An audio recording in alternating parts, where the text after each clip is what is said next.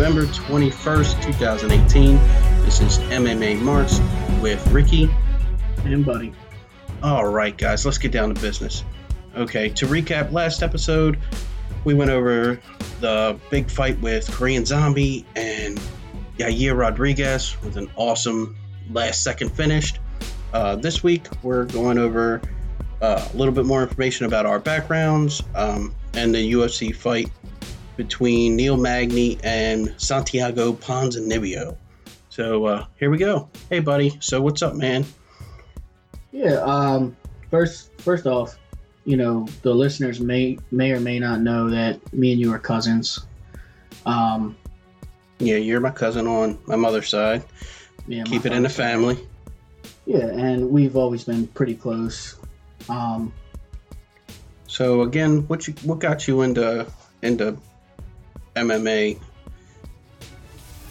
Yeah, so I you know, ever since I was like four years old, since I can really remember, I was a big time pro wrestling fan.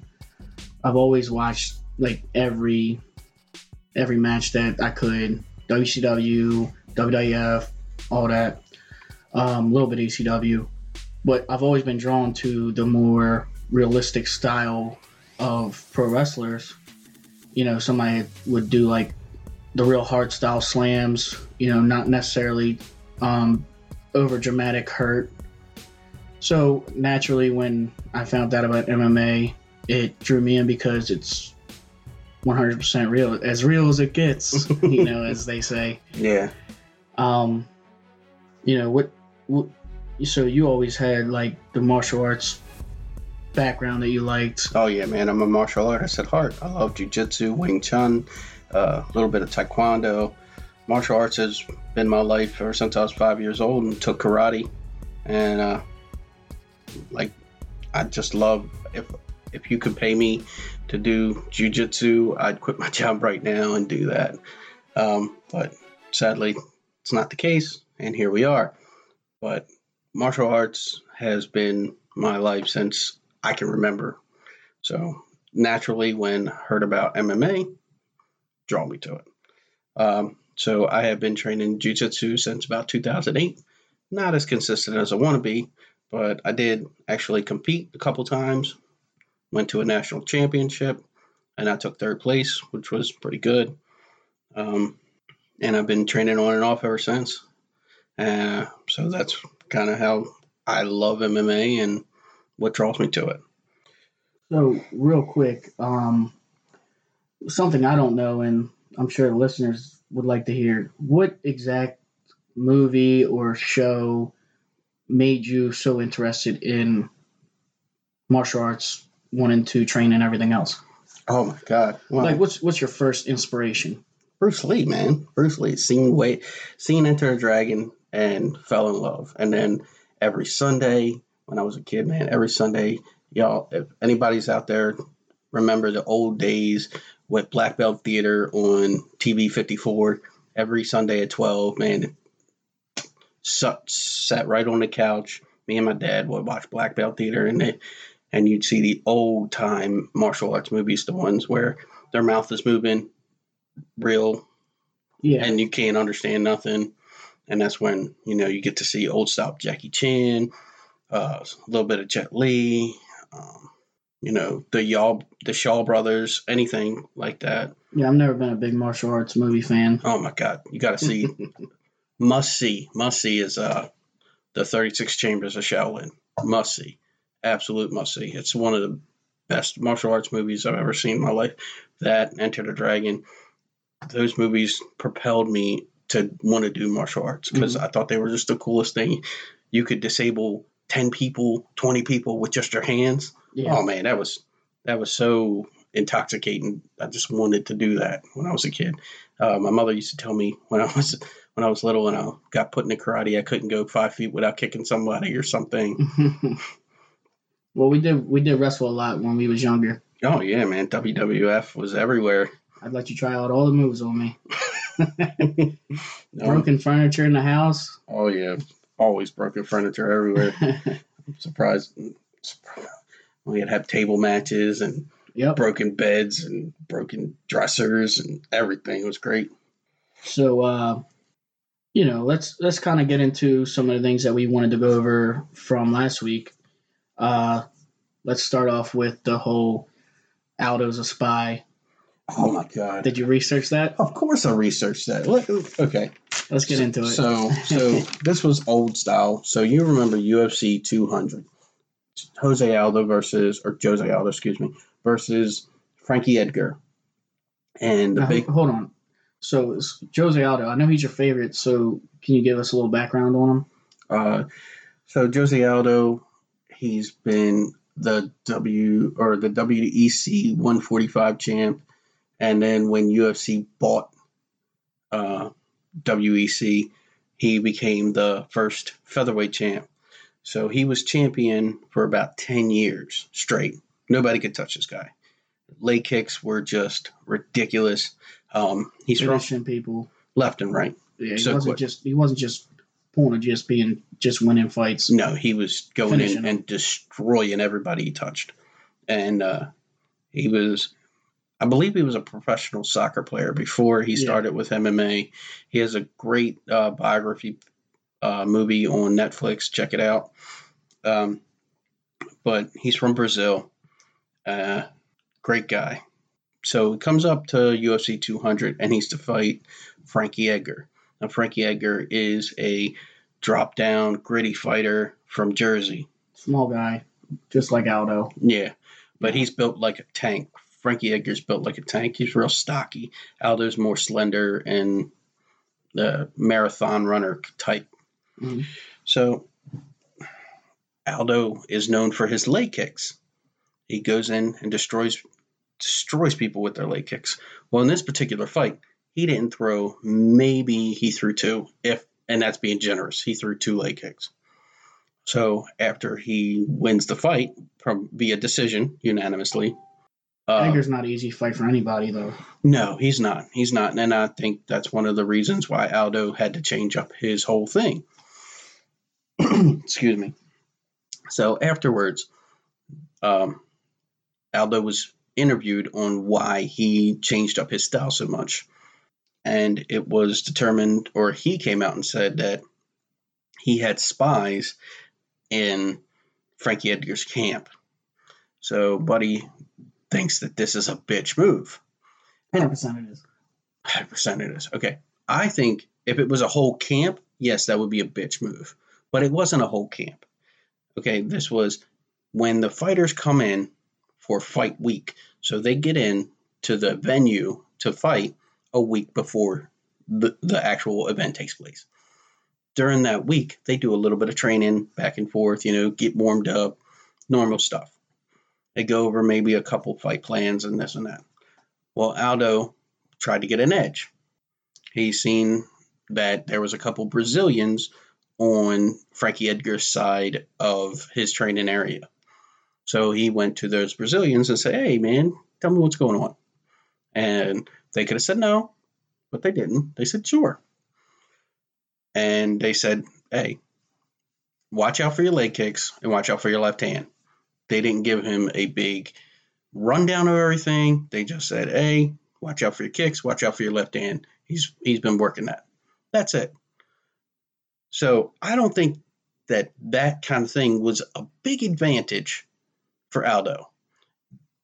Because yes, you knew that he was working on your leg kicks and your left hand. Left hand, okay, big. You get a bigger advantage on that. But also, all joking, all, all that aside, Frankie Edgar needs to learn how to adapt. Okay, if you're not going to throw the leg kicks, you need to adapt and win the fight. Okay, so Frankie Edgar, his his whole like nickname, you know, is the answer, right? He had the answer. He was basing it off of previous fights, like Aldo should have. Should have, you know, had his game plan based off of Frankie Edgar's previous fights. And Frankie Edgar had the answer. I mean, he just his Aldo looked at his paperwork and you know like cheating off his paper at school on a test, and just so happened that that just ruined Aldo's whole game plan, and it was hard to come back from that because you expect somebody that throws multiple leg kicks to throw leg kicks. Um, obviously, he didn't have the answer once it started going down, but it wasn't an easy fight. He did try to keep it, you know, scrappy and everything, and he didn't. Aldo didn't win every round. No, he didn't win every round. So that that's even more of a thing that he wasn't extremely cheating. It, it's it's not it's not that big of a deal. Aldo was using his advantage at the time. Okay. It wasn't like he said, "Okay, I'm going to hire this man to go to Frankie Edgar's camp. Look at his training regimen. Look at what he's working on. Look at look at every part of his training and develop my game plan based off of that." I think what he did is he got the most important stuff, and that's at the very end. You don't have to have somebody watching somebody's every move, just as long as you know what their overall game plan is. Um, I think I think it's played a big advantage in Aldo's corner, uh, and also think about this, you know, for everybody. And and I really like Aldo, but at the same time, I I, I do feel like these are negative marks against him. Um, if he's admitting to having spies, think of everything he's not admitting to. Think of everything, all the dirty stuff that goes on that he doesn't admit to. Well, that goes with any fighter. Any fighter's not going to admit the dirty tricks that they play. If he's admitting to spies, he must have something. He's doing s- something crazy. well, what if he's not? You, nobody knows. You can only know what you what you know. You don't know what you don't know, bud. Well, I'm gonna stick with he's probably a dirty cheat. Well, the thing that that did surprise me about this, and I like Aldo. Aldo is my favorite fighter, but the thing that did tip me off to this is that right after he said that he he confirmed that he had spies, he's going to put out on Twitter or some type of social media that he was joking. And I looked at the interview when it was being done, and I can tell you he was not joking. He wasn't joking at all. He didn't smile when he said that he had spies. He wasn't being facetious or sarcastic. He looked like he was just telling it how it was. Yeah, just speaking the facts. Yeah. So I don't think I don't think he was lying. I don't think he was joking. I think he was dead serious that he had a spy, that cornermen from Brazil help him all the time. But I don't see it as a big cheat. I can see if, if somebody was spying on somebody in camp, that would be a bigger cheat because you're learning in camp. But once you're at fight week, you keep all your secret stuff secret.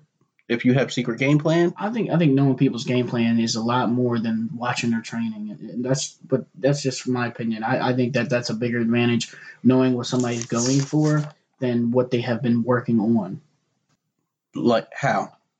I feel like knowing what so if if we was to fight and you've been working on your kicks like crazy, but then I find but you know later on I find out that you're just gonna you're going for overhand right even if you've been working for your kicks for a long time, but you're just gonna try and knock me out with that right.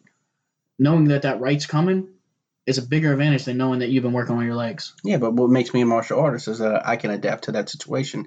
If you know the right hand's coming and I throw it and you have an answer for it and you don't end the fight that way and it goes the distance or it keeps going, it's my job as a martial artist to adapt to that and beat your ass either way. And that's what Aldo did. And that's what Frankie should have done, but he didn't. He lost. Oh. I can get I'll give you that one. I'll let you have that. All right, because it's a point. It's the point. It's not a point, it's the point. You got to adapt to a fight. Regardless, Aldo won and Edgar lost. And that's the story of Edgar's life. Just like T City. T City, Brian Ortega, he's about to fight for the championship. He took his number one spot from Edgar when he knocked him clean off his feet. Edgar didn't need to take that fight, and he did. That's Edgar's stupidity. Yeah. Edgar Edgar had the number one spot. He didn't have to take a fight with Brian Ortega, but he wanted to be Mr. Tough Guy and be the company man. And he took that fight and he lost. Yep. Um. So So so hold on, hold on. Let's go back real quick right, from fine. from last week.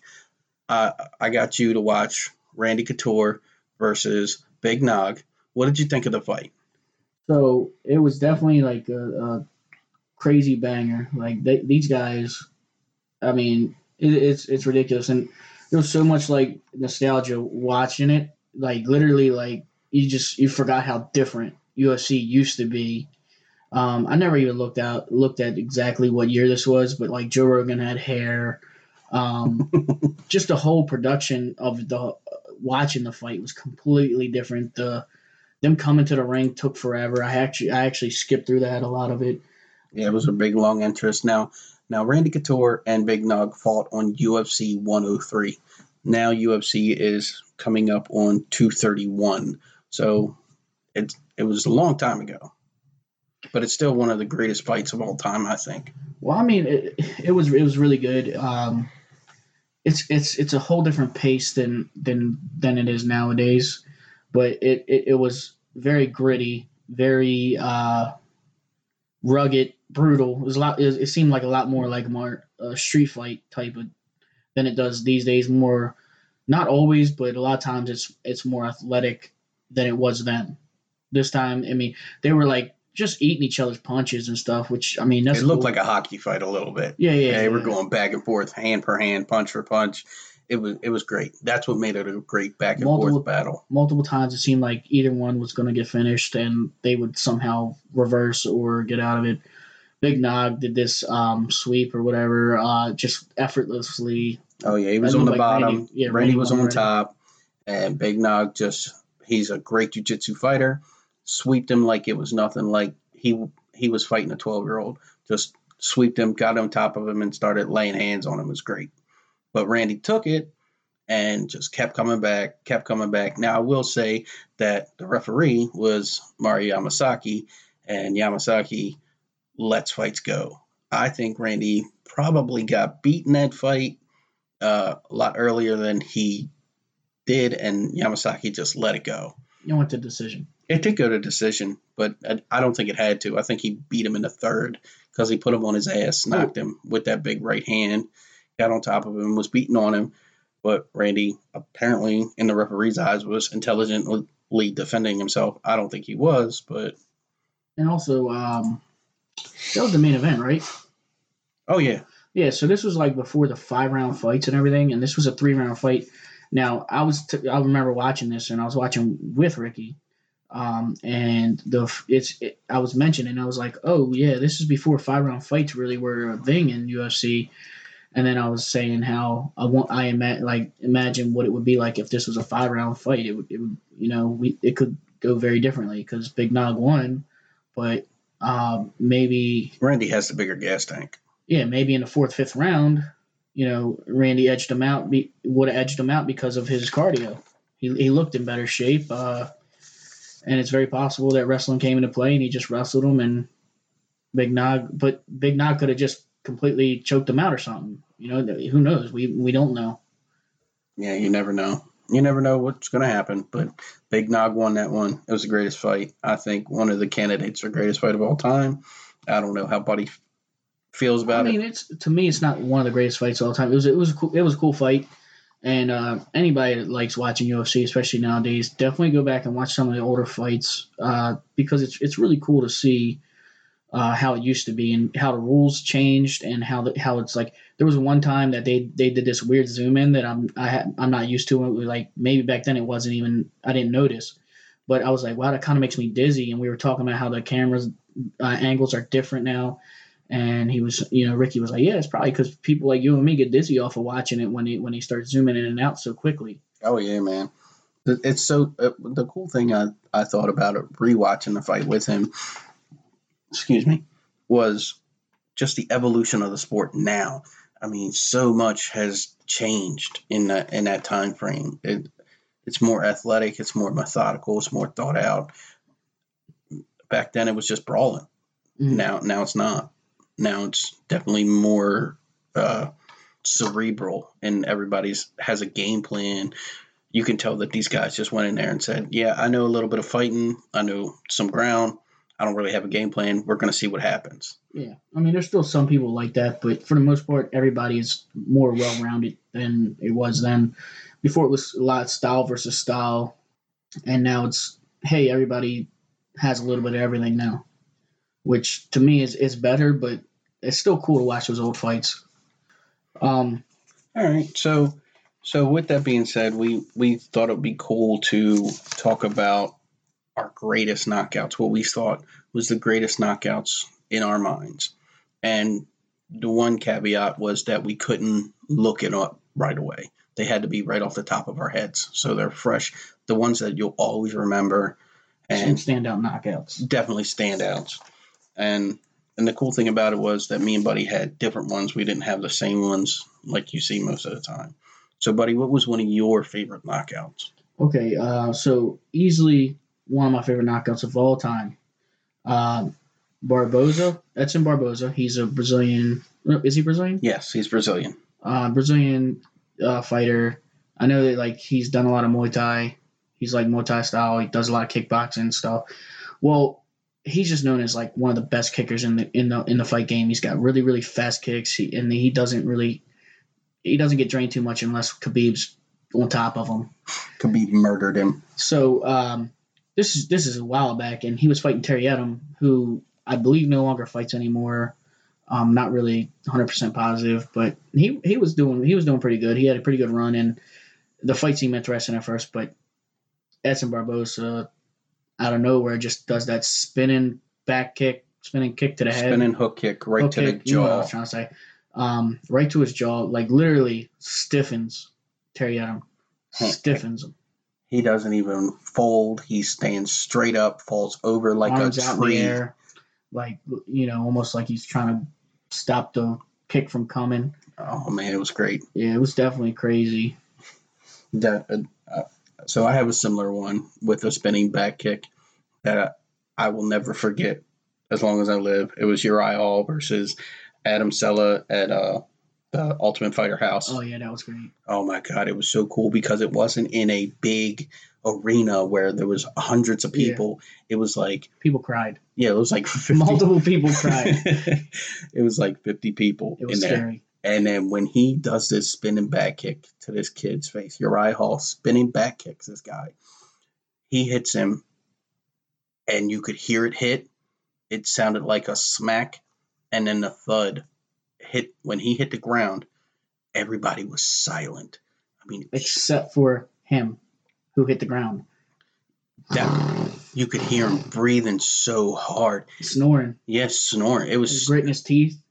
Oh my god, it was, was scary. It was scary. I thought. I thought he almost killed him. If- I didn't, I didn't, I'm surprised I didn't think about that one. oh my god, that would- is a nasty knockout. That's the nastiest knockout. All these guys. Uh, we're gonna put some of these knockouts on on our uh, descriptions and Instagram. and Instagram stuff, so you guys can check them out. But yeah, definitely that is one I will never forget. Is there any more, Bud, that you can Oh yeah, we got, we got plenty to go over. Um, we'll kind of just go back and forth. Okay. Seems to be working.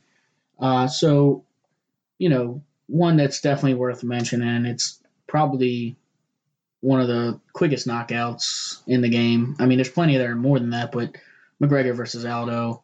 Uh, Fuck you, buddy. you know, he he had practiced that exact movement, and he actually have video of him doing it where he goes in and out and then pops him.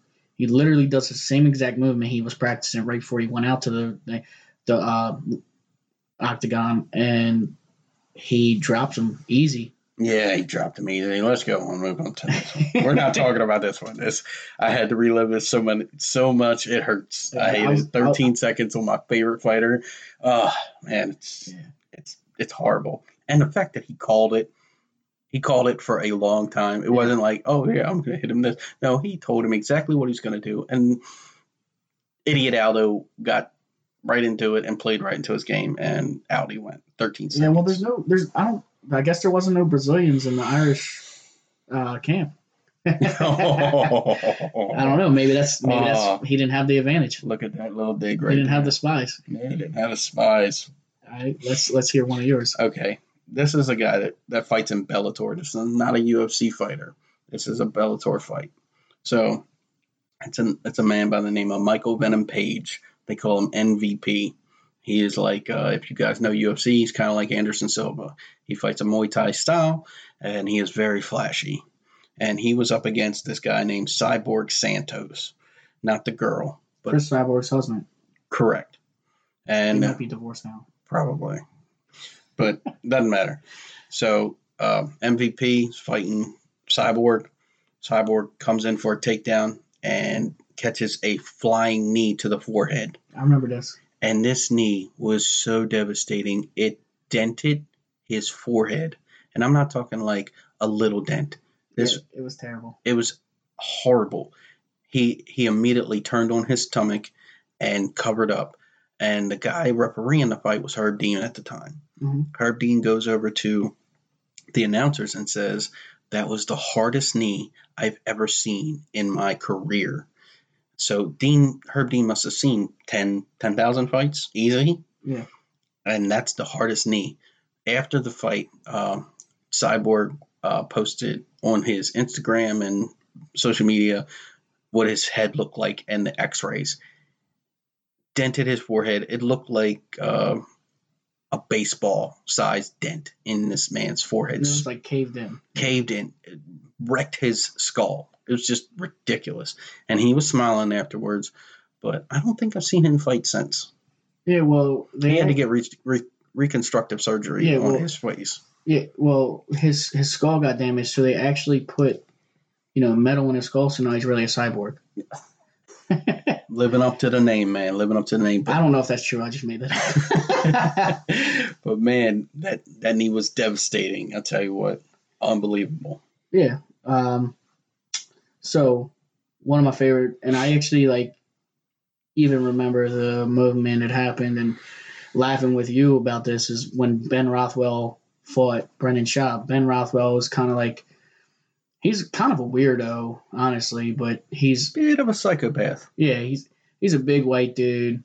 Um, he's just off on his personality, but he's kind of chunky and he, he's known as a really really big power puncher. And Brendan Schaub, you know, he's he's not Big fighting. Brown. Yeah, he's not fighting no more. He, he was he was pretty good. He had a good little run. Um, Yeah. Now he does comedy and podcasting. Below the belt. Check it out. The fight um, started off with them just kind of going at it right away. Neither one of them seemed scared or, or hesitant one to one another. Oh yeah, it was a slugfest. And then Rothwell just caught him really, really good. And when Schaub went down, he fell hard and he was trying to catch butterflies. He was out of it, out of it. So he's up, laying on his back, looking at the stars, coming around, looking at the lights, and grabbing at nothing, grabbing at thin air, looking like he was trying to grab butterflies. Literally, it was great. It was a great knockout. Um, yeah, I can't. wasn't my favorite, but I couldn't couldn't believe that that was uh, something that happened. So uh, let's move on to yours. Oh, well, without a doubt, you can't go anywhere without talking about uh, Lyoto Machida, Randy Couture, the famous crane kick, looking like Karate Kid, man. I don't know if I know that one. You don't see that one? Oh my God! Versus Randy Couture, no. Yes, Lyoto Machida versus Randy Couture. He actually pulled off the Karate Kid crane kick, arms up like he's in crane position, front snap kick to the chin, and out went Randy Couture. It was great, so great. And the video that I'm going to be going to be posting with this is Mr. Miyagi telling him to do it. It was it's cut up really nice. Yeah. It's kind of funny. I, I feel like I've seen that fight, but I don't, I don't, I don't remember it like that. I mean, you know, it gets when you get so many fights in your brain. Yeah, it's, I can't wait to see that clip myself. Um, so another, another one, another knockout worth mentioning that was just so crazy is Francis Ngannou versus uh, Alistair Overeem. Oh my god. Francis Ngannou. He's a fighter. He's a fighter from Cameroon. He he's like super nice, but he's like that big, big nice guy. You know, he's like real Gentle big. giant. Yeah, he's, he's he's got that kind of personality, and uh, Now, he, he's just his power is unreal. Like he just puts people out. And the worst, the worst knockout or the best knockout he has is against Alistair Overeem, who's also known as a great striker. now these guys are heavyweights. Yeah. So they're like 250 plus. Yeah, and Alistair Overeem came in the UFC from K1, I believe, and he was known as like just running through everybody. And he came in, he ran right through um, Brock Lesnar, Oh yeah, put Brock Lesnar to sleep. easy. And you know, every like even me, I was like, uh, yeah. So this going into this fight, I'm like, Overeem's got this. It's easy. He can avoid a big power punch. Big, no big deal. Well, either Overeem underestimated him or he just got caught. Whatever it was, it was the most devastating uppercut probably in all the UFC's clips. I mean, I'm talking about just uppercuts alone though. looked like his head was going to come off his shoulders. He hit him so hard. Ngannou just kind of reminded me of uh, Ryu in Street Fighter. Hadouken straight up Yeah, to the yeah, chin. or like a Mortal Kombat one. oh my You god, know, yes. it's just like, and and it put him right to sleep.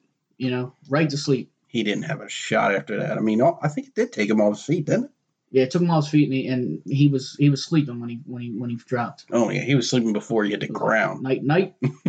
Bing, bing. Uh, So, yeah, so that was definitely an awesome knockout to check out. and this one, I know you. I know this is on your list, even though you haven't said it. This is the one I've been saving. If it's if it's Okay. it's the only one I have left. Oh, it's the only one you have left, so I can't. I, I, Go ahead, go ahead. All right, all right. Go ahead. Big Hendo versus Michael Bisping. So Yeah. Dan Henderson versus Michael Bisping, and this was a culmination of a whole reality series from the Ultimate Fighter. So they're both coaches on opposite teams of the Ultimate Fighter, and at the end of the Ultimate Fighter, they have to fight. So, and they were talking trash the entire what is it, sixteen weeks? Well, I want to say they were talking trash. I would say Bisping was talking trash, and Hendo was kind of you know telling him like, you're you're you're biting off more than you can chew, Yeah, yeah, yeah. and and he wasn't lying. no, and that knockout was so great. And and the thing is, is like you watch the fight, and and Joe Rogan's saying it, but I mean anybody you don't you don't need Joe Rogan to tell you this, but he points it out so it's easy to really follow what what's going on. Is he keeps circling to Hendo's or Dan Henderson's uh, power hand. And what's the one thing Henderson's known for doing is knocking everybody out. yeah. You keep circling, and then that's what happened. He got caught hard. He has a nickname for his right hand, Yeah, the H bomb.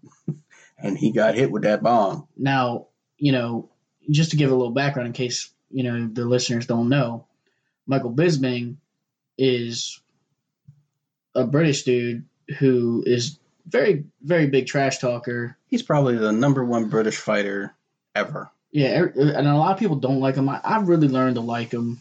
They, you know, because he can be kind of an asshole in, in a way, but so can I. So that's that's why it's easy to to kind of turn around and like him. But he doesn't mind, you know, really talking shit.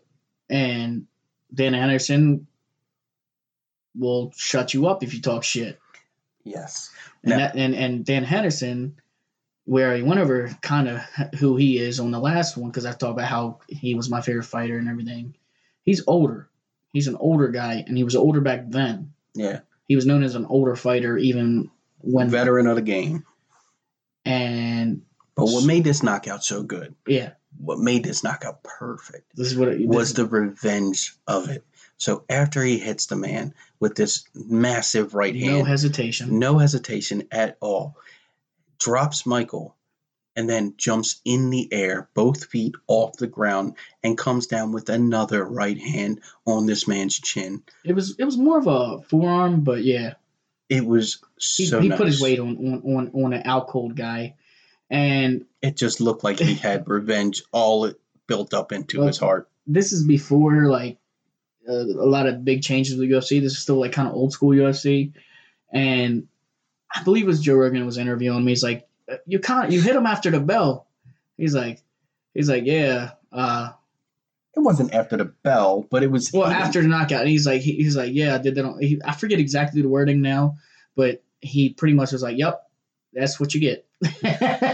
Well, he did talk a lot of shit, so I mean that that was yeah, no, he, he, he said he said uh, he said that one will shut him up or something like that. yeah, yeah. It didn't shut him up, but yeah, it he put he went to sleep, and it was oh my god, it was Side, side note: Bisping fought him much later and won in the rematch, yeah. and he got caught multiple times, but I guess he learned to take punches better. Oh, his boxing improved tenfold after that fight. Yeah. Um. So that that that wiped my knockouts out because I didn't have many that I really. So I couldn't stop. I had to tell. I have two more. Um, one being uh, the sign of a true martial artist. Um, Nate Marquardt versus Demian Maia. Now, This fight didn't really last very long. Demian Maia is a Brazilian fighter from uh, Brazil, and he's known for his jiu-jitsu. So he's known for his game, his uh, ground game. And Who, Demian Maia? yes, Uh, he's known as one of the best in MMA for his ground game. But for his, for his jiu-jitsu. yes, They, they they literally will say arguably the best jiu-jitsu guy when it comes to MMA. true. But every fight starts on the feet. Doesn't start on the ground, starts on the feet. And he's he's been having trouble keeping up with people standing. Yes. So he fights Nate Marquardt. Now Nate Marquardt is a old older guy, veteran of the game. He used to fight in uh, no holds barred match in Japan called Pancrase. He was the king of Pancrase, and comes over. So he has very good stand up. And about ten seconds into this fight, comes over, and it looks like Demian Maia tries to jump into guard with him, but catches a big right hand and drops him. As soon as, as soon as Demian Maia hits the ground, Nate Marquardt has every opportunity to hit him again, but he knows that he's knocked out before he even hits the ground. Mhm. Goes to swing and stops. He did just enough, showed restraint, showed true martial artist right there. Was shown compassion for your opponent. He didn't have to destroy him. He could have, but he didn't. But that's gotten people in trouble. Well, not in trouble, but well, yeah, in trouble might be the word. Uh, in the in in the past, maybe after that one, where people thought somebody was out, the ref really didn't see it, gave them, gave them time to recover, and they recovered pretty quickly. And then they go to lose it, you know, lose the fight because they thought they already finished it. It just happens, but I'm just saying, I I, I get I get the whole walking away thing, but it's not always needed. Some people try too much. Yeah, um, I thought it was a great sign of martial artist that he didn't destroy his, his opponent because at the end of the day, everybody needs to go home to their family. You don't need to try and kill a kill a guy or end his career. Yeah. I mean, I'll, all great knockouts aside, I mean that's that's the game plan. We're not they're not trying to murder people on there. It is a sport, and both opponent and both opponents need to go home to their families. Not not everybody. Like somebody like Justin Gaethje. What do you mean? What what do you got against Gaethje? No, no, no. I'm saying so, you said not everybody wants to murder somebody. You ever hear Justin Gaethje talk on his interviews? No. I mean, he was talking about. He's like, he's like, you. He, uh, this is on UFC Unfiltered. He was interviewing, and uh, he's like, yeah, you remember when Anderson Silva's leg wrapped around? Uh, Weidman's Weidman's leg. yeah, he's like, I'd love my leg to wrap around somebody's head as I knock him out because that would be the ultimate like thing. Psychopath. Yeah, so I mean, some people are kind of crazy and want to murder other people. Like I said, it's it's not all about respect, and I mean sometimes it is, but at the end of the day, it's two guys fighting. And that's why we argue because you're you're more into that murder murder fight kill thing, and I'm about respect and martial artists and the sport of it. It's entertainment too. It's a sport first. I I would disagree. I mean, you got to pay for this. You got to pay for it. No, Entertainment's where the money is, but it's a sport at heart. Now, um, so my last one. I was gonna say I know you got a couple more. I, I ain't trying I to. only got one more. Only got one more. It's a, a Jose Aldo one. Had to throw it in there. Jose Aldo versus Chad Mendes. Yeah. So um, everybody knows about uh, Jose Aldo, but Chad Mendes, up and coming wrestler, great on the ground. Um, At the time, he was up and coming. at the time, he was up and coming. Okay, so he grabs onto Jose Aldo at the cage, holds onto him, got his back, and he's trying to take him down, but he can't. I was so excited at that point, though. Yes, I thought he was going to the ground, and we finally get to see Aldo's ground game, but I thought we were just gonna see Aldo get pounded out. that ain't gonna happen, son. ain't gonna happen. Anyway, Jose Aldo gets free, breaks the grip, and so when Chad Mendes tries to go back into him to grab his back again, Jose Aldo spins around and knees him right in the face. It was great. You didn't expect him because they were on the cage. You didn't expect Aldo to spin around that fast and actually get a knee off. But it was lightning quick, right to the head, like he timed it perfectly, like he had eyes in the back of his head, knocked him clean out, got on top of him, almost hit him again. I think he did, maybe not, but the ref got him real quick, ended the fight. Awesome. And those are our knockouts. Hey, as far as the Aldo knockout you talked about, Yeah. spies are a hell of a drug. Oh, I'm just saying. I mean, it's a good thing he had spies, right? Yeah, yeah, it is a good thing. It is a good thing because you know spies give him the ability to spin around lightning fast and time a knee perfectly into somebody's face. Spies help everything, don't they? It's debatable. Debatable, please, please. All right, so um, let's go over uh, upcoming fights, man. What do you got? Uh, well, I mean, so first of all, let's. or not upcoming. What happened? What happened? Well, we just had that uh, big UFC fight night, right? Uh, Ponzinibbio versus uh, Magny. Yeah, so Ponzinibbio and Magny, that that went in your favor because you predicted for Ponzinibbio to win. I did. I did. Because I don't. I don't think. I don't think Magny can handle world class competition. I really don't. I think he's more of a low level fighter. Uh, Wouldn't go that far. Um, I just think Ponzinibbio. Hit, I mean, he hit him in early on in the eye, messed up his eye. Um, I'm He- not giving the man excuses. I'm saying jabbed him in the eye. Jabbed him in the eye, and, it, and wasn't it illegal. messed up his eye. I'm no, no, no. I'm not saying whatever it was. I mean, he he, he got a clean strike Yes. to his eye, Yes. and it and it and it kind of threw Magny's game off the whole like pretty much the whole match because Yeah. he he he had damaged his eye Can't see. Can't and fight. then leg kicked the shit out of him, and he couldn't walk that well either. So I mean, Ponzinibbio just completely had a great game plan and won, but. You're, you're saying he's a low level fighter. He's not really. I mean, it's it's just Ponzinibbio got him really good, and um, at, from my standpoint, I think it showed Magny as a warrior. And you know, one thing he even said on his on his own Instagram, I, I believe that's what he said. He's like, you know, uh, live by the sword, die by the sword. He, he's like, I wasn't gonna just go out like, you know, you know, I wasn't just gonna take an easy way out. Well, I think that was in reference to um, why didn't the corner stop the fight? Because it was obvious. No, no, and he That- wouldn't, he wouldn't he let was- it. He wouldn't let it, and and then he got knocked out. He said, I'm gonna go out there and just give him all. He's like, I'm, you know, what, I'm gonna go and try and finish him. Right. I mean, but He wasn't gonna take an easy way out. That's what he literally said. That. right. He said he wasn't going to take the easy way out, but at, at, at, at the heart of the matter, the safety, uh, safety of a fighter, the cornerman could have stopped the fight. He had, he was standing on one leg, literally hopping around, and the- he was doing just enough so the ref wouldn't stop it. Uh, if I was his corner, I think I would have stopped the fight. I think I would have just to save him because he was already getting beat. There's no need to take more punishment than necessary, and he did take more punishment than necessary Because because that's what he wants to do. yeah, yeah, but you can't. There's there comes a there comes a time where where fighter safety safety overtakes the fighter's heart to continue. I mean, there's going to be other fights. Not every fight you need to go out on your sword. Sometimes you need to. Your safety comes first, man. Well, this was a big fight.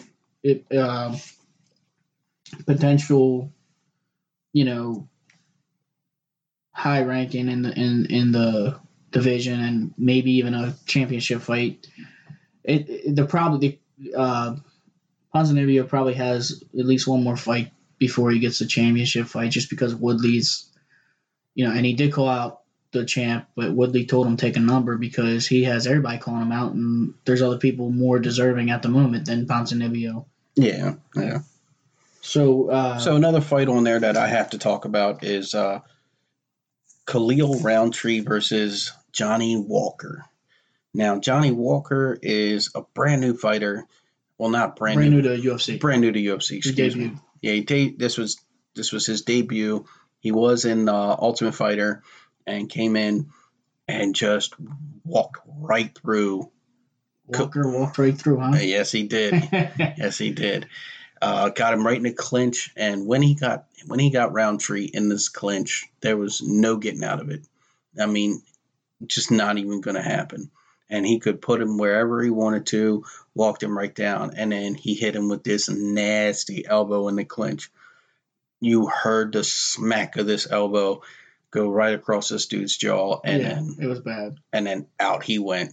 He didn't have a shot So, that. uh, you know, one, you know, just to kind of throw a throwback out there, it the way he when he clinched him and everything, it resembled, you know, it, it, it makes you remember um, Anderson Silva versus um, What, Chris Leben? not leaving Uh, Rich Franklin? Rich Franklin. Yes, yes. When- that was when- a tie when- clinic. Yeah, when he clinched him, he had no idea what to do. Rountree looked like he was trying, but he really didn't do much when, Yeah. when he was getting clinched.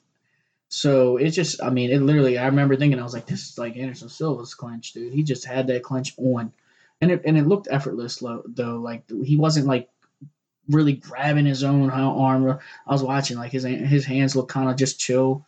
I guess that's so he could, you know, uh, put those elbows out there too. He wasn't grabbing him.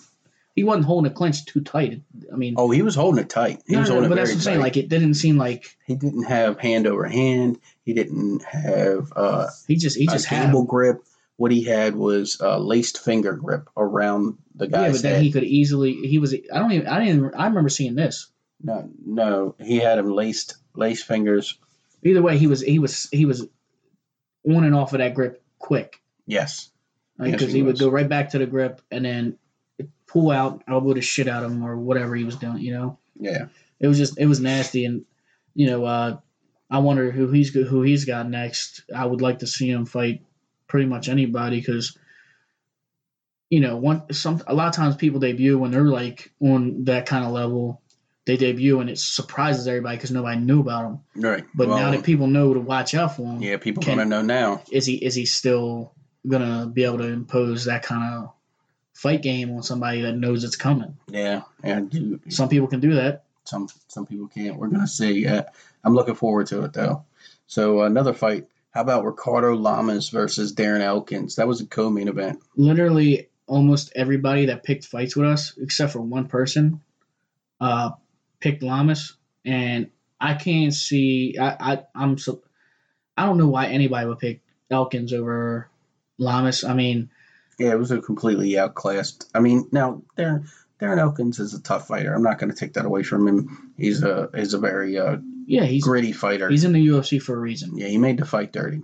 and, and, and he can take a lot of damage. That's uh, that's probably why you know they call him the damage. He's got a tattoo on his chest. He's like you know a brawler to style fighter, Yes, and you know Ricardo Lamas is he's technical. he, He's, he's he kicks your ass, Yeah. and if you're known to take a lot of damage, you're going to take a lot of damage against somebody like Ricardo Lamas, and he Ricardo Lamas just made it look easy, which I expected in my eyes. Yeah, this was another great util, utilization. That was a hard word. Of the leg kicks. Yeah, I mean, set him up perfect, and just kept kicking the leg, keeping him on his toes, backing him up, keeping him in that uh, danger zone, as they like to call it, between the black lines in the cage, and just he held that center of the octagon and just kept nailing him with the leg kicks, nailing with the leg kicks, and just dropped him. I think he what round was that that he dropped him? Round three, round two. Um, honestly, I don't I don't even remember. I know he won TKO. Uh, yeah, but it was it was a great fight, and Lamas great showing, made it look pretty easy, not not too difficult. Um, so we had a nice uh, a nice ladies fight with uh, Cynthia Calvillo and uh, what is her name? Paula Paulina Botello. Uh, well, Calvillo Calvillo's coming back from a suspension where she couldn't really make weight, and she didn't make weight for this fight either, which uh, surprised me because I mean, coming back off of a suspension, you want to be on your game and make your weight. But she was two pounds off. She's a 115 pound fighter. She came in at 118, looked real sickly on the weigh-ins. Um, Did she get suspended for weight, or was it something? I thought it had to do with like she got caught with THC in her system. was it that? I, I thought I don't remember what podcast or, or, or article I read or something. I, I don't know where I got this information, but I thought I seen or heard that she got suspended because of THC. I'd have to look into it, but uh, yeah, I don't know what it was. I can't can't tell you for sure. She had the munchies and she couldn't cut weight. she said she was going through some problems, um, but she made weight, and Paid off. it, it did pay off because she got a sick sick choke on uh, Botello, where she got a rear naked choke, and she didn't even. She only had one hook in. Was it a rear naked? Yeah, yeah, it was a rear naked, but with she had a gable grip, and a gable grip is where you. Uh, uh, I thought she had an arm with it. mm-mm. She had no arm with it. It was straight under the neck and kind of gable gripped it. Gable grip is where you kind of clap your hands together if you're thinking clapping, Mm. where you grab your two hands together and pull your wrist bone into the person's throat. And she had that real tight and she was over her back. So uh, Batella was on her hands and knees, On all fours. on all fours. Uh, Trying to get up. Cavalia, yeah, Cavalia was on her back, um, reaching over her, and had one hook in And the her. round was almost over. Yeah, it was coming up to the end of the round. She had one hook in her. Uh, a hook is a leg wrapped around a leg. If for those that don't understand, had one hook in and pulled that choke, uh, and that choke went in so quick, and She tapped. She had a tap. yeah, it was it was over as soon as she gable gripped. You could tell She was either going to tap or go to sleep.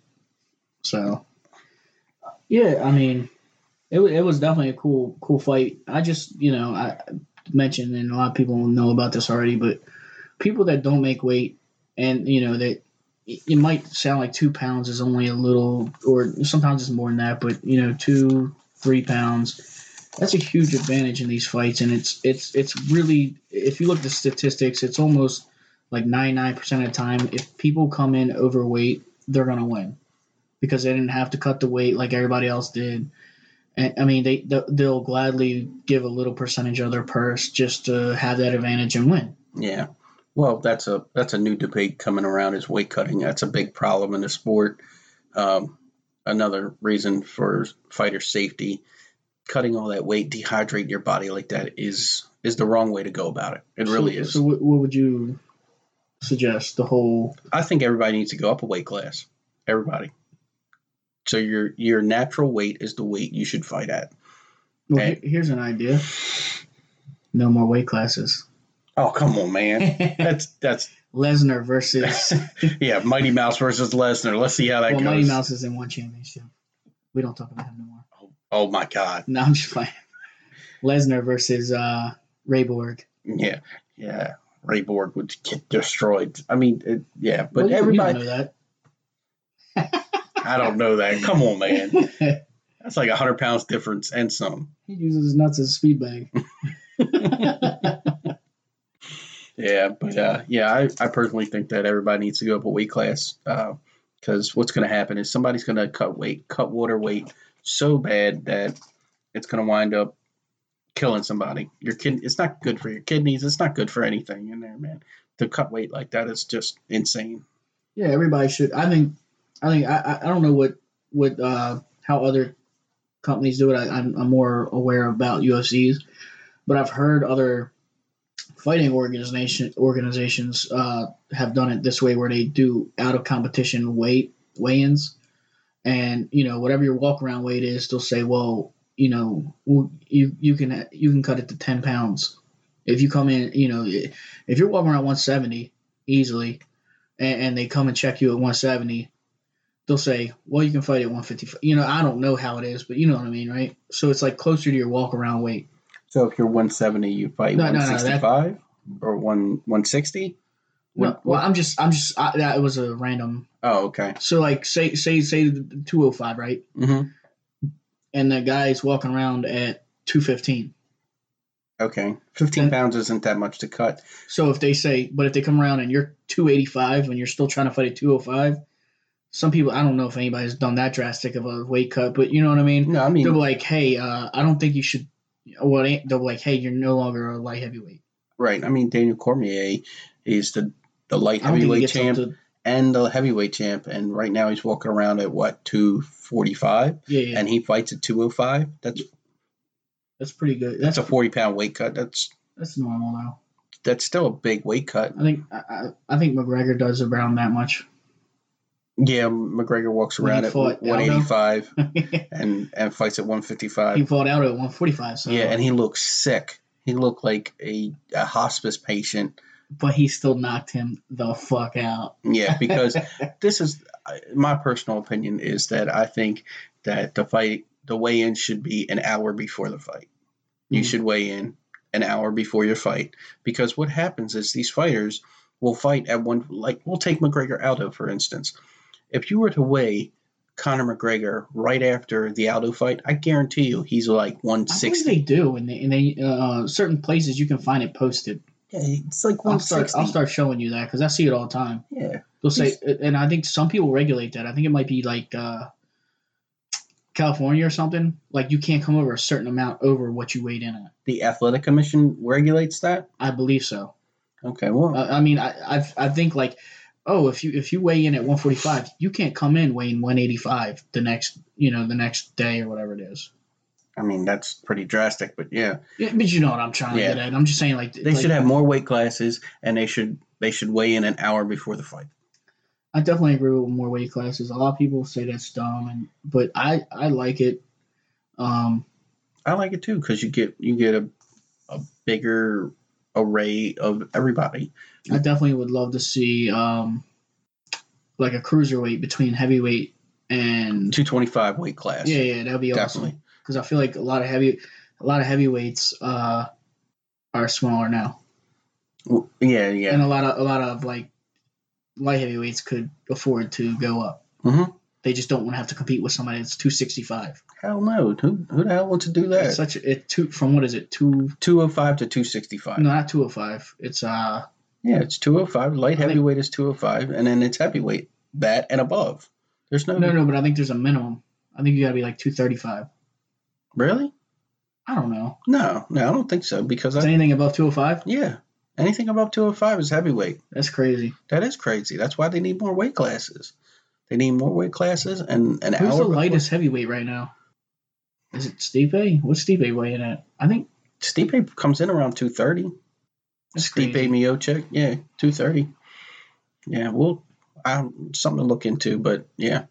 So uh, So upcoming. How about we go into some upcoming fights? yeah, let's talk about that. First of all, it's kind of crazy, and me and Rick, me and Ricky, we're probably not going to watch the fight live. I Uh, don't know. They lowered the price of it. Oh, actually, I was I was going to talk about the the UFC event coming. Oh, we can talk about the other stuff first. Okay, go ahead. But I just wanted to mention, like, um, the UFC event this Saturday. It's it's in China, and it's six o'clock in the morning. Yeah, it's going to be six o'clock, six thirty in the morning. I think the prelims start at three a.m. That's yeah. So We're gonna have to see record. We're gonna have to record that and watch it another It's time. It's on UFC Fight Pass, so we can just watch it whenever we yeah. want. Um, it, it- you know the two notable fights from in, in my eyes. The other, the, the, I'm sure the fights are going to be great, but the fighters that I really follow is uh, the main event's going to be Curtis Blaydes, and he's fighting uh, Francis Ngannou. Now They've already fought before. they have fought before. We, you know, we talked about Francis. He's the guy, the big striker who knocked out Overeem recently, and but he's coming off of like, I think it's two fights that he lost, and he's just ever since he lost to Stipe, he's been He kind of gun shy. He got exposed. he's afraid to get tired. Now he's going to be fighting Curtis Blaydes, who is, you know, wrestler first, Yes. and he's been getting a lot better with his Elbows and takedowns. And Yeah, and like you know his ground game in general. I mean, wrestling's not everything when it comes to the grounding. I think he's getting better at not letting people transition. Um, so I believe that he he wins this fight. Blaydes. I think he's going to win the rematch. I think he's going to get him down and elbow the shit out of him. Yeah, unless Ngannou has seriously upgraded his striking game and his takedown defense, uh, Blaydes should win this handedly. Blaydes should come in, take him down, elbow the crap out of him, and move on to the next big thing. hmm Um, so, and the other fight, it might be co-main event. I'm not exactly sure, but it's Alistair Overeem, who both the guys in the main event have beaten. Yes, Blaydes have beaten him, and so has Ngannou. Both of them was pretty devastating. Yes, yes. So he's he's been having a hard way to go, and Yeah. he's fighting um somebody. It's I don't really know how to say the name. It's like Sergey Sergey. Pav Pavlovich Pavlovich. Oh, okay. Uh, it's somebody it's a day. I think it. Oh, this is an up and comer fight, man. This is a dangerous guy. Yeah, Pavlovich. yeah, Yeah. He's debuting. I think he's Sergey undefeated. right? Pavlovich. Yeah. He's yeah. undefeated, and it's it's it's very interesting to see how Overeem is going to do because he was doing a lot better before USADA got involved. To be honest, Oh yeah. Well, he was he was roided up to the gills, man. yeah, but you know he's still got a lot of skills, and you know, but I'm hoping he does good. But it's exciting because this new guy could be crazy. Yeah. you know um and that's that's two heavyweight fights that are pretty cool and then there's a, held in China, man. yeah there's a lot of asian fighters that i'm, I'm I, I don't really know them too well I haven't Um, a clue. I can't keep up with everyone, but yeah, I haven't a clue on the Asian fighters. i'm sure they're trying out or showing more of those fighters from over there Yeah, hometown heroes, Yeah, yeah. buddy. So But i'm not too excited about these fights to be honest I, you know but i will watch it the re um I'll, I'll go back and watch it when I wake up or something, or yeah. later that night. We Yeah. might we might make a night of it. So what about the next next one, the nostalgia fight between uh, Tito Ortiz and Chuck Liddell? Now is that this Saturday? That is this Saturday. Okay, so we kind of got into this recently. I think it was when we were watching the fights. We were talking about this fight, and I, w- I had mentioned now, mention? and it seemed like you, you just could not accept this What? that Chuck Liddell, if he beats Tito Ortiz Again. again, he's still pretty relevant when it comes to MMA. You know how old he is and how I, I think that, that that that just shows that he is he is still top one of you know still in top of. I think Tito is very good. He you know it ain't like he's a scrub. Tito's an active fighter. I mean, If- well, he is. He was an active fighter. If he Chuck beat beats Chael him, Sonnen. if Chuck beats him, he's still probably that that to me that shows that he could probably have a good competition with a lot of fighters. now, Chuck Liddell is what forty six years old. Well, if we're talking about in Joey Joey Diaz's terms, in Coke years, he's like 148. Bit of a problem. Bit of a problem. yeah, but Chuck in Coke years, he's probably a lot older. like I mean, we we talked about that. Like, uh, and I said, I said, I said, you guys remember when the UFC, uh, they they cut the Chuck in the in the audience, you know, watching the fights, and he didn't know that the camera was on him. And Poor he- Chuck. Poor he Chuck. sits there and take and, and he snorts some cocaine right on camera. They they they tried to delete that clip, but you can find it. Yeah, you can find it. It, it. it was pretty bad. But Tito Ortiz is the younger fighter. He's the fresher fighter. He's the more in shape fighter. And I just think he's going to take him down and pound him out real quick, real soon. Yeah, that's that's what I see, and that's why I said if Chuck is able to compete with him and actually finish him, and that like is said, one big if. if he does, that means that he could probably take out a, a still to this day take out a lot of these fighters that are fighting in the UFC. Anybody can get a lucky punch off, dude. No, no, no. If he, No. we'll, we'll we'll see. I think Chuck this, Liddell is. this fight's more interesting than a lot. A lot of people are like, I don't want to see this fight. It's just two old guys going. This fight's interesting as hell to me. Oh, it is. That's absolutely interesting. It's it's it's a nice uh, And they say that circus to watch. they say that both of these guys, these fighters, because it's uh, who's who's promoting this? It's a Oh, Oscar De La Hoya's. and he's saying and and um This is Golden Boy Promotions. yeah yeah, and they're saying that the way that he does the does the fights and and the contracts and stuff that Chuck and Tito both are going to be ma- making more money than they both have in the UFC ever. Well, that's because not to get on the business side of MMA, but instead of having a, a direct contract where you get a thousand, just rough estimate, you know, ten thousand a fight and three thousand or three more thousand to win. Um, this is going off the pay per view buys, so they'll get no money if nobody buys the pay per view, but everybody's going to buy the pay per view, so they're going to make how many millions of dollars because millions of people are going to buy this pay per view and watch it. Yeah, and you know And that's how boxers make I think money. that's, but I'm just, I just want to mention, I think it's really cool that these guys are going to be making a lot more money because that's they, they're they like, should. they're legends in the game, and you know they, they, they, they were around really. I mean, Chuck kinda and Tito kinda, but not really. I mean, there wasn't nobody making that much money back then when they were stars. Oh no, no, they weren't You know making I mean? big money like now. I mean, yeah, you're not making you're not making any money, and these guys were the original guys from like UFC 20. This is back when UFC was top. Everybody watched UFC. I feel like Yeah, yeah, yeah. The can Chuck and. Tito and stuff like that was that was prime time, man. Oh yeah, yeah. I that's what got me hooked was Tito and Shamrock. Yeah. Th- that that rivalry got me hooked on the whole thing, and I couldn't stop watching it. that's that's why. So I'm gonna I'm gonna check this out because they're having a Black Friday special on this pay per view. It's like forty bucks. No, if you buy it on Black Friday, it's twenty bucks. But if you buy it on Saturday, it's forty nine ninety five, which is way cheaper than any UFC fight. But um, yeah, it's it's going to be interesting. I can't wait to see it. Yeah, and another thing we're gonna try and watch, um, or at least me. I mean, I think Ricky will too. I, I'm pretty sure it's it's just I got to make sure because it might be time differences. But one championship, you know, I, I I'm interested in that because it's on my radar now that they're doing trades, and I'm pretty sure they have a fight this Friday. Now, one championship is a Chinese based uh, organization, Mhm. right? Yes, and they recently traded with with UFC. For, for Ben Askren to Mighty Mouse Johnson, right? Yeah, so Ben Askren was in ONE FC. He was their champion. They released his contract in agreeing for UFC to release Demetrious Johnson's contract, and then they were both free agents and they both signed. So it was a mutual agreement trade, pretty much. yeah.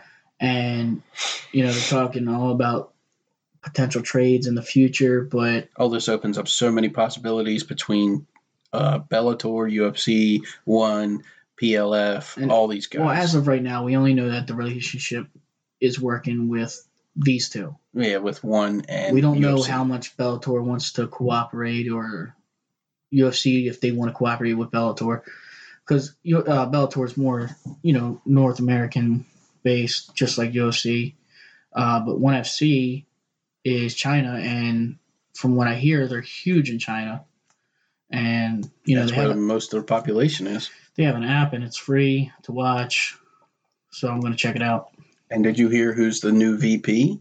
Oh, yeah yeah um, Former, Cupcake right Or yeah, strawweight no, no. is was it Cupcake or whatever yeah, she calls herself Cupcake.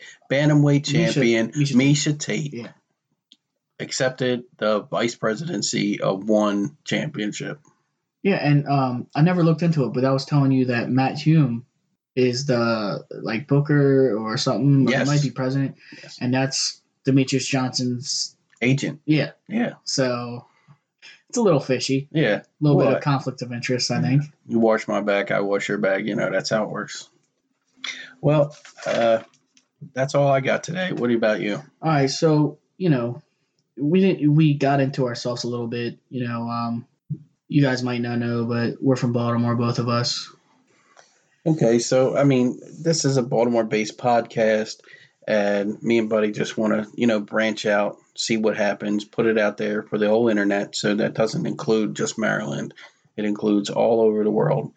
Um, but yeah, that being said, I hope we have many more episodes to come, uh, and we'll just definitely look forward to it. What about you, man? You looking forward to more episodes? yeah, I'm I'm looking forward to more episodes, and you know, um, we're gonna be trying new things each episode. Possibly have a third person, you know, maybe as like a guest host with us for next episode. Um, you know, we'll be looking to get guests in the future, you know, for different reasons.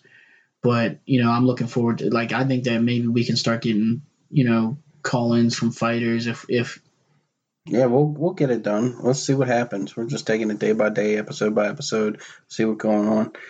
Well, um, so what's our Instagram again, bud? So the folks out there can follow us and check It's- us out. So we're, it's at MMA at MMA underscore marks. That's M A R K S. And you know our Instagram, we like to do all kinds of stuff. We're gonna start posting more on there, but we want to like you know for the fights coming up, we always we like to do fight picks and have like a little competition. It was pretty fun the, the last one. Um, Yeah, man, this freight train's just getting started.